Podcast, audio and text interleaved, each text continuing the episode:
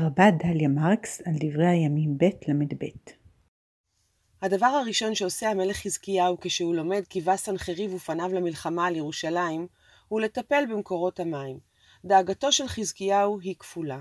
הוא רוצה לספק מים לעיר שמצור מאיים עליה, והוא חושש לבל ישרתו מקורות המים את סנחריב במסע הכיבוש של ירושלים. ויבעץ עם שריו וגיבוריו לסתום את מימי העיינות אשר מחוץ לעיר, ויעזרו. ויקבצו עם רב, ויסתמו את כל המעיינות, ואת הנחל השוטף בתוך הארץ לאמור, למה יבואו מלכי אשור ומצאו מים רבים. אספקת מים לעיר נצורה היא הרבה פעמים בעיה מרכזית מאוד. היא עשויה להכריע מלחמות, לכאן ולכאן. חזקיהו יודע זאת, והוא מטה את מי הנחל, נחל הגיחון, שנובע מחוץ לחומה, אל פנים העיר. הוא סותם את פי המעיין כדי שהאשורים לא יוכלו להשתמש בו, ובה בשעה דואג למים לתושבי העיר. וכשם שעניין המים מופיע בראש הפרק, הוא חותם גם את יוזמת הכיבוש האשורית שלא צל... צלחה.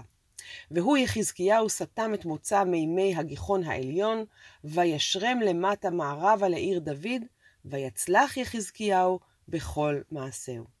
בנוסף על המסופר כאן בספר דברי הימים, ובנוסף למקבילות מן התנ"ך, מספר ישעיהו, מספר מלכים, יש בידינו גם עדויות היסטוריות וארכיאולוגיות.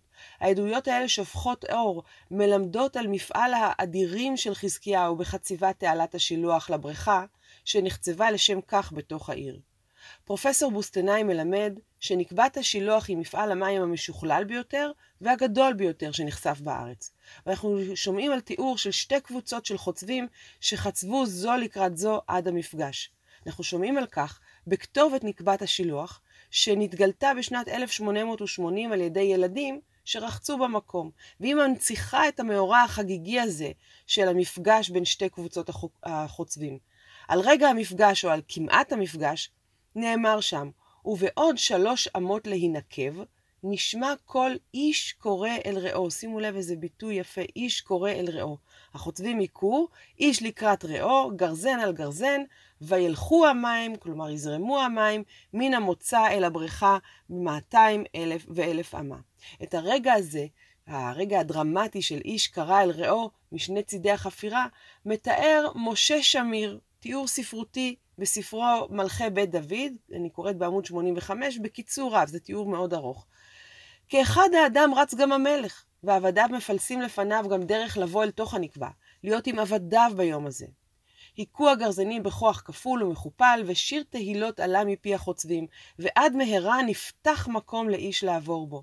ואומנם עברו האנשים מצד אל צד, והם נפלו איש על צווארי רעהו, ועל צוואר המלך נפלו. לא ניכר דל מפני שועה, והמלך חיבק את העובדים הנאמנים. בדמעת וברכה קידמו איש את רעהו. עד כאן משה שמיר.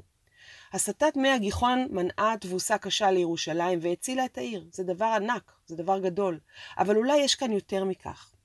יובל ריבלין כתב, ההשתלטות על נביאת המעיין המפכה בסתר מימי בראשית על המים הרבים, ניתובם וחסימתם, היא גולת הכותרת בפעילותו הירושלמית של המלך. רגע לפני סיום התנ"ך, מדגיש ריבלין, ורגע לפני שנתחיל שוב מבראשית, בבריאת העולם, ובתוהו שלפני בריאת העולם, הוא אומר שהמעיינות התת-קרקעיים של ירושלים מזכירים שהתוהו הוא כאן, והכרה במערבול, במערבולות המתגעשות בפנים ובחוץ, היא השלב הראשון בכל תיקון עולם עתידי.